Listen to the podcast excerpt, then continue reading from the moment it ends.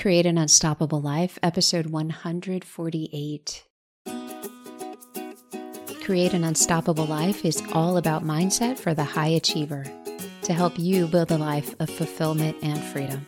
I'm your host, Dina George, MD, a mindset and marketing coach and a family medicine physician. It's an honor to spend time with you today. Welcome back. I'm so glad to share this episode of the podcast with you. It's with Dr. Amy Vertrees. She is an amazing soul for many reasons. She's a general surgeon in private practice. We were med students together at Uniform Services University. We've known each other for a long time, and I have a deep respect for her and her family.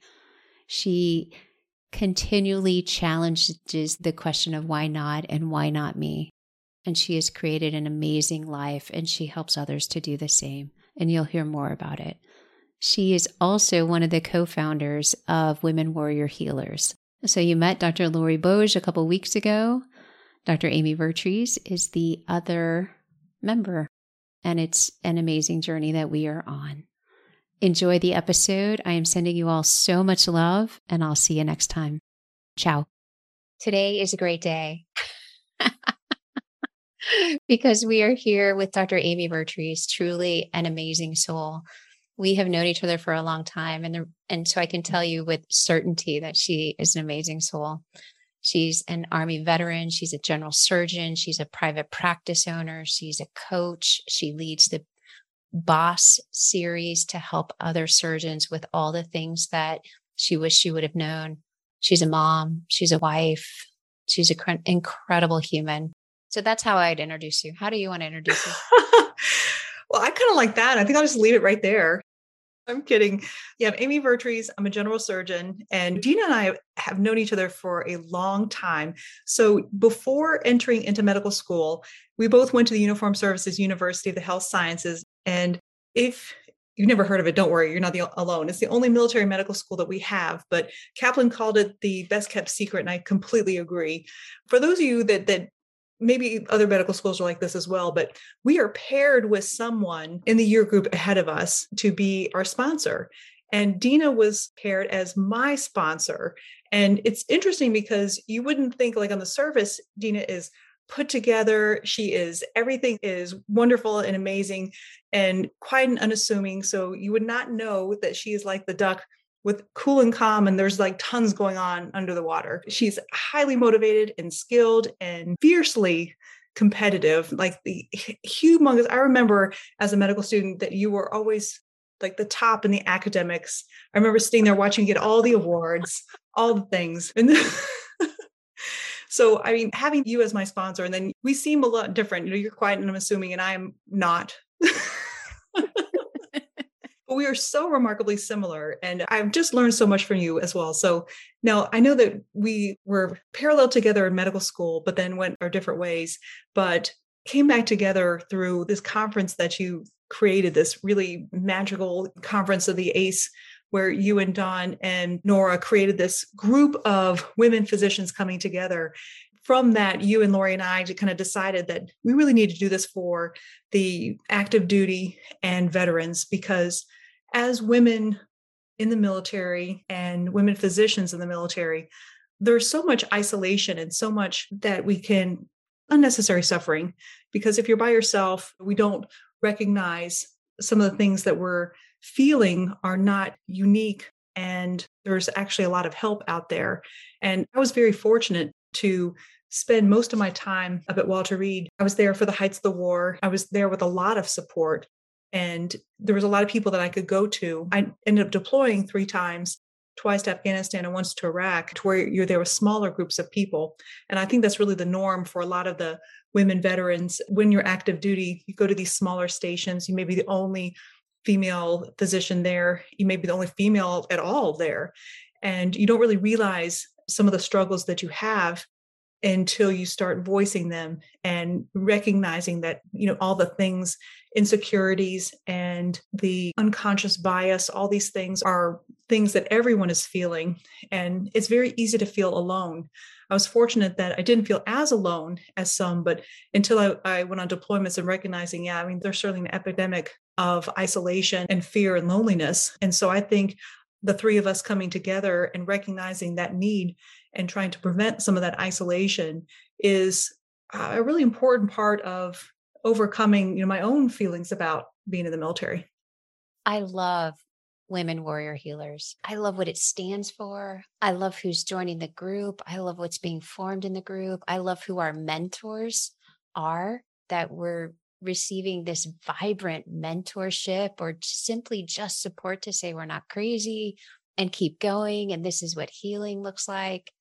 And i really feel like this strong urge, desire, want to be part of this community and to open up the doors to my military service and experience and share what I think will be helpful and show others, exactly as you said, that we aren't alone.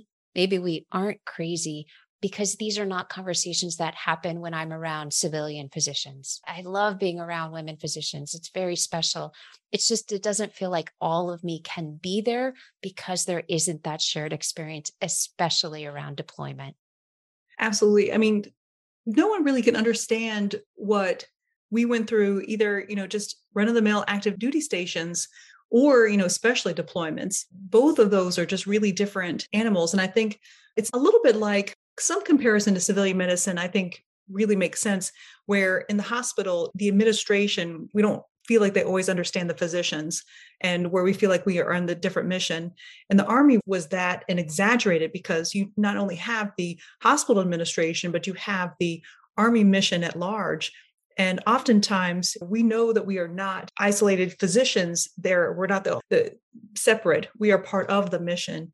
And in some ways it was a little bit challenging when we felt like as a surgeon, especially, I felt like my job was to be in the OR, become a better surgeon, where especially as we were spread thin around with the multiple deployments, it was very difficult to try to maintain your surgical skills and your operative volume because to support the mission, we needed to be everywhere but everywhere did not mean operating all the time. And so it was always an interesting aspect to kind of butt heads with the army mission and you know what I felt I needed to be as a surgeon. And that can be really conflicting because it's a setup for failure. I'm either going to fail as an army officer, I'm going to fail as a surgeon.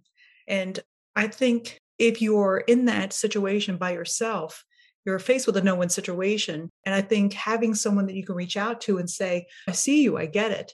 And this is how I overcame it, or this is how I strategized that is something that's really necessary because if you're alone, if you're isolated in a no win position, it's a real difficult place to be in.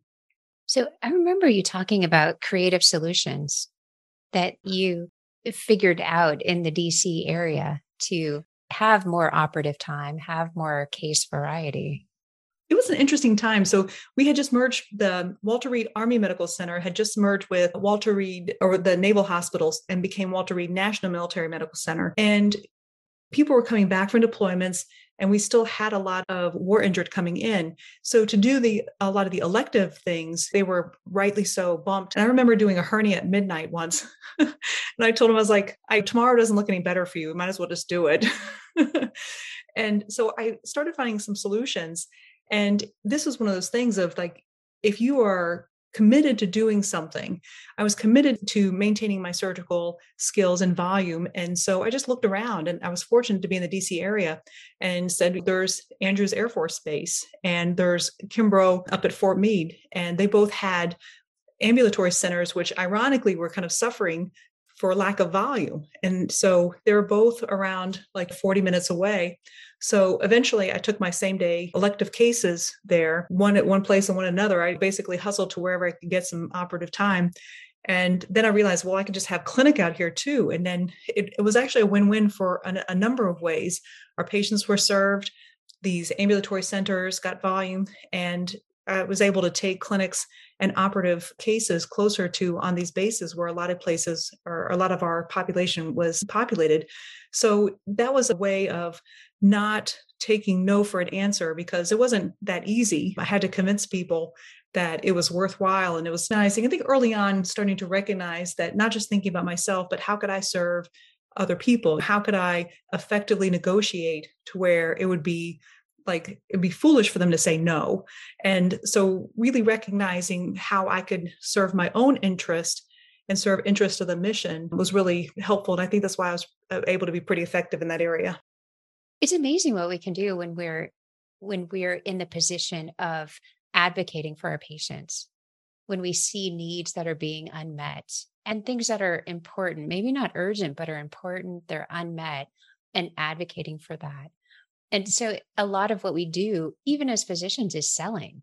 We don't realize we're selling, but we are. We're selling ideas, we're selling solutions, we're offering to help. We're not selling it in a way that we earn money. At least I don't. In my job as a hospitalist, I don't earn money based on what the patient consents to or wants to do. I earn a flat fee. We're always selling and having that why behind what we're doing, why we're doing it is so important.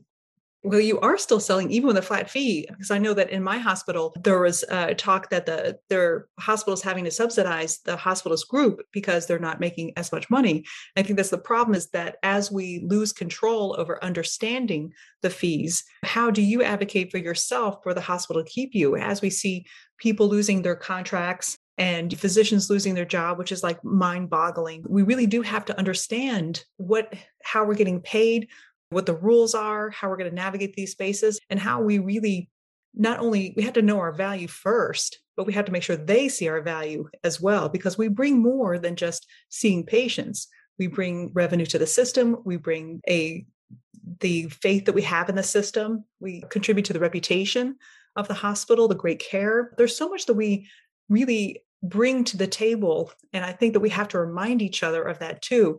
And this kind of gets back to the importance of the mission too because if you become more and more withdrawn within yourself then you don't recognize your value so therefore you can't advocate for your value and then you won't be valued. Yeah and the other thing that comes up when just in hearing you say that is the trusted relationships we develop with other physicians in the community both the receiving from them, like from our primary care physicians, having that trusted relationship that in the hospital, their patients are going to be taken care of, and then who we're handing off to and the physicians that are receiving. So in our skilled facilities or rehab facilities or home health agencies, having those trusted relationships really is of value to the hospital or the systems that we work with. Absolutely. And it just makes life better. isn't that much more fun to like collaborate with people? And i also don't mean to make anything like the admin the enemy because they're not. In the military they weren't the enemy either. It's just understanding what people's interests are. And when you realize you're just dealing with people then it makes sense that you can just well of course i'm going to like want to make sure that the primary care knows that their patient is going to be taken care of. And of course i want to know that when they leave the hospital that they're going to be taken care of all those things is when we kind of think of these systems, we also depersonalize it. But I think the more that we're able to spread these networks out and get people to remember that it really is all about just people understanding other people. And that's how we, for one thing, get the system to work. But it's just so much more fun to do that. What do you see as the mission of Women Warrior Healers? I think really providing a framework that people can, a, a network that people can come to and feel appreciated because they don't have to like we know who they are. We know like what they're up against. We know how far they've come. We're there to remind them of their achievements when it's really easy to forget. And we're there to provide opportunities that may not have known about. We're there to offer them solutions they didn't even know that they were finding or looking for i should say and it's going to affect at every level of the career. Someone who's first joining in and has no clue will come join us. We've got this. Let's show you around. Then you have the people that have been there for a while. And quite honestly, when you get a little bored with everything going around, it's kind of exciting to see, like, oh, look, someone here is something new. And I remember being that way and a little bit of reminiscent, but also working on that mentorship aspect. And I could see people who are towards the end of their career and as a way to honor them. With them also providing mentorship it really honors the length of their career and all that they've been through to share their struggles and what they've done. And i can i see this as just something that's meant for everyone. Like when you create a group where everyone's interests are similar and we have the same problems then you see all of your problems in your career in all one group to where you, there's something for everyone And I think that's where a well placed group can help. It's easy, in my experience, to get so tunneled vision on today or this month or the next few months rather than to have a big perspective of what's available. And I think that the combination of active duty and veterans in a space together, there's lots of people to help shine lights on what I am not seeing as far as opportunity goes or ways of thinking about something, overcoming obstacles. I completely agree because I think in the military, it's a little bit easier because the network is a little bit more intact. And I think that as veterans, though, it fragments a little bit. Everyone goes into their own places. And so I think that we're used to having people to go to. But as we leave, for one thing, I think the biggest angst that people have is the transition of going from active duty to becoming a veteran is what's out there and who do I go to and how is this going to work? So a lot of people have reached out to me in their transition where I can say, like, here's some of the things I'd look out for. And you're going to be fine. That those are the main things that people are looking for is like, I just want to know that I'm fine and I'm on the right track. I'm going to try to prevent and make as little mistakes as possible. Yeah. I went to fellowship after because it seemed like such a foreign land, like civilian healthcare and the systems and navigating that. So that's one of the reasons it made a softer landing from leaving the military to have this transition time, but also the focused on what I wanted to do, which is taking care of the acute medical patient. I think it's also really helpful to get an appreciation for some of the things that just irritate the fire out of you right now.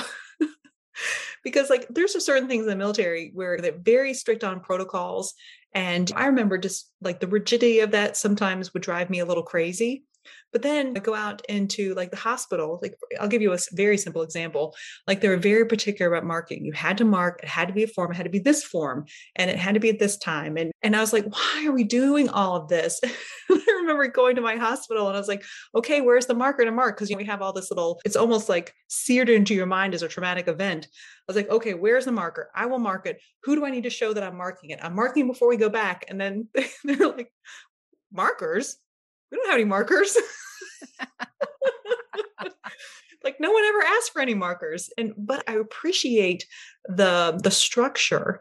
And i think that we effortlessly get a lot of leadership lessons that are lost in the civilian side. And i think that we just don't recognize how this systematic approach and the checklist approach, how ad- advantageous that really is. At Walter Reed, there was a, a huge focus on quality. The peer review process was meant to improve the system. There's a really good way to do things. And I learned a lot of good ways to do things. And when I came out to a place, I think a lot of people just don't get that piece of training and education. And so it's kind of nice to be able to, on the other side, say, yes, there's many things that are better. I actually did like all those things that are annoying you right now are really, really useful.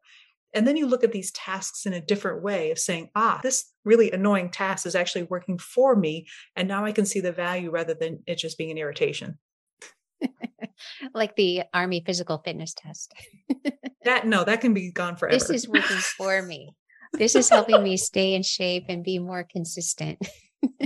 Well, I did actually talk to someone about that, about like you're keeping up with the dental and the eye, like when they hold leave over your head, which is of course incensing, you know, like why can't I go on vacation? Why do I have to do all this? And I'm like, thank goodness I had that because that's the only way I ever stayed on track with some of these things is like where where's my punishment now? what are you proud of? I'm proud of a lot of things. And I really think that there's a part of me that accepts being a little bit uncomfortable and with the interest of getting better. And a friend of mine was joking. She says, You never know exactly how you look to someone else until they tell you. And she said, like, if I were to get you a t-shirt, I saw this t-shirt the other day and it said, that sounds like a terrible idea. Let's do it. it was interesting that she reflected that back to me because I think the one thing that I'm proud of is the ability to try different things, to do things that are a little bit outside the box. But, and that's how I was able to maintain my operative volume in a time where it was difficult. And that's how I was able to, and I didn't really mention this, but I was able to open up a private practice two years ago and going almost uh, like against traffic, against the grain. But looking back now, I mean, I see why I did it and it was absolutely the right thing for me to do. And just not just doing things my own way and being okay with it. I'm okay with failure, which has allowed me to try things. And so I'm in a much different than I was even last year. And I'm in like a completely different person than years ago, just because I've allowed myself to try and potentially fail. Even transitioning from the employed to private practice, there are certain thoughts that stick out in your mind as that's what made me successful. And that thought was, I'm going to make as few mistakes as possible. and so that let me do things because I let myself potentially fail. It's not something that we're taught in medical school because failure is usually not a great option. But as we kind of transition to the entrepreneur stuff spirit, that is what I'm most proud of is allowing myself to fail, which is ironic. What does the internal narrative sound like? Um, it's interesting because the more I've tuned into my internal narrative, I've really gotten an appreciation for some of those really negative and scary things that we tell ourselves. And once I started realizing that the internal narrative that I have is really like this part of us that's just trying to keep us safe, they just do things in very strange ways, then my internal narrative, I feel like everything is said for me, everything is said to keep me safe. And so the person, the things that come up that sound terrible, like when you listen to a sentence in your head that sounds terrible, and you realize, oh, I, I hear what you're saying, and you're just trying to keep me safe, and that's okay. And I, I wrote an article about it called "Stop Resisting the Imposter," where kind of treating that imposter part of our brain as a completely separate person who is has the best intentions at heart. It feels like a little smaller, more vulnerable part of us. And when you feel that that smaller, more vulnerable part of us just saying, "Hey, this we shouldn't do this," then you say, "Well, come over here. I'm actually I feel like I could probably learn something from this." And so you stop judging it and you stop pushing it away and you start using it to leverage and improving your life rather than worrying all the time. Yeah. So good our mentor for women warrior healers, I was talking with my son about this and said, anytime she makes a suggestion, I'm just going to say yes. If she says, Hey, why don't you think about this? Or why don't you do this? I'm be like, Yes, I will. Yes, I am. I'm not going to let that reflexive no come up and say, Oh, no, and find all the reasons I can't. The answer is yes. I love it. Isn't yes, we have such great mentors. And I know that Dr. Mariano, we've talked to at length and just hearing her like all the amazing things she's done and how she like effortlessly says, "Sure, yeah, I did this great. Why don't you come with me and let's do it too?" Yes. so great. Exactly. Yes. yes. Whatever you say, yes. what do you think the components of an unstoppable life are? I mean, exactly the definition of it. Don't let anything stop you.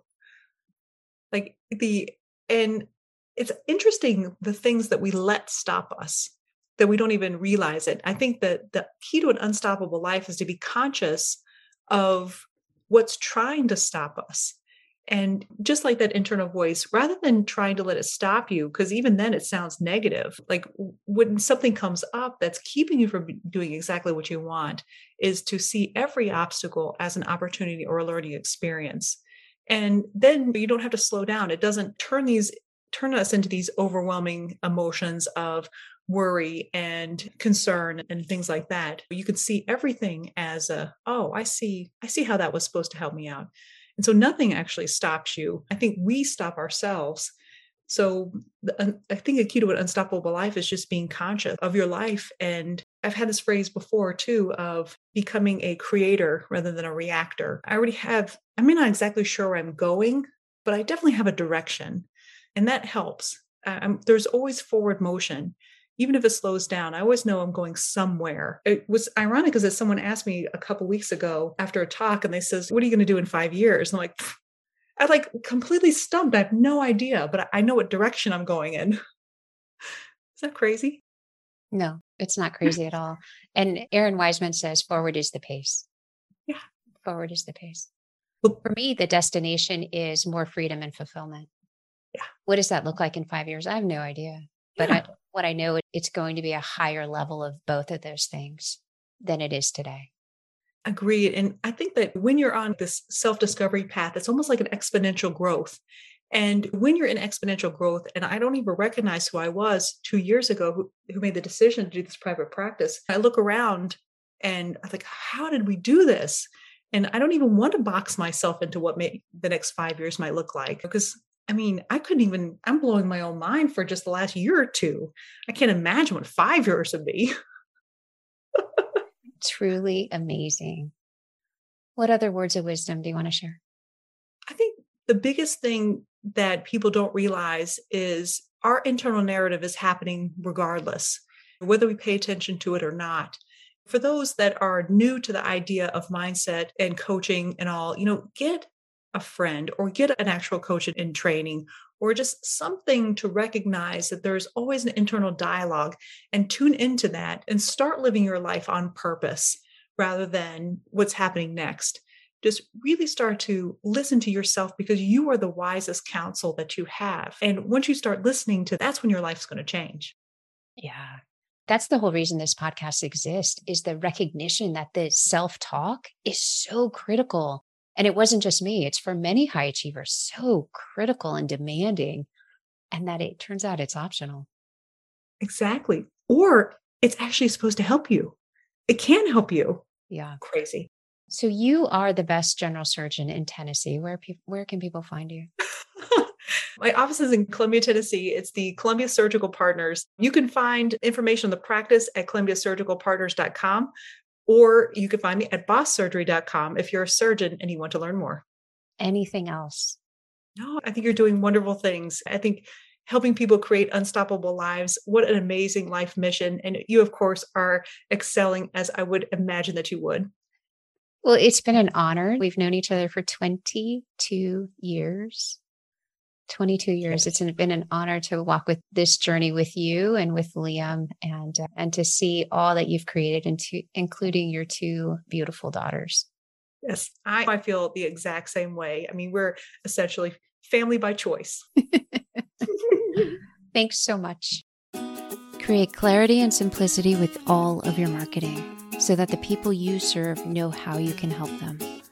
As a StoryBrand certified guide, I help physicians create this to launch or grow any type of business. Sign up for a consult call with me at georgemdcoaching.com.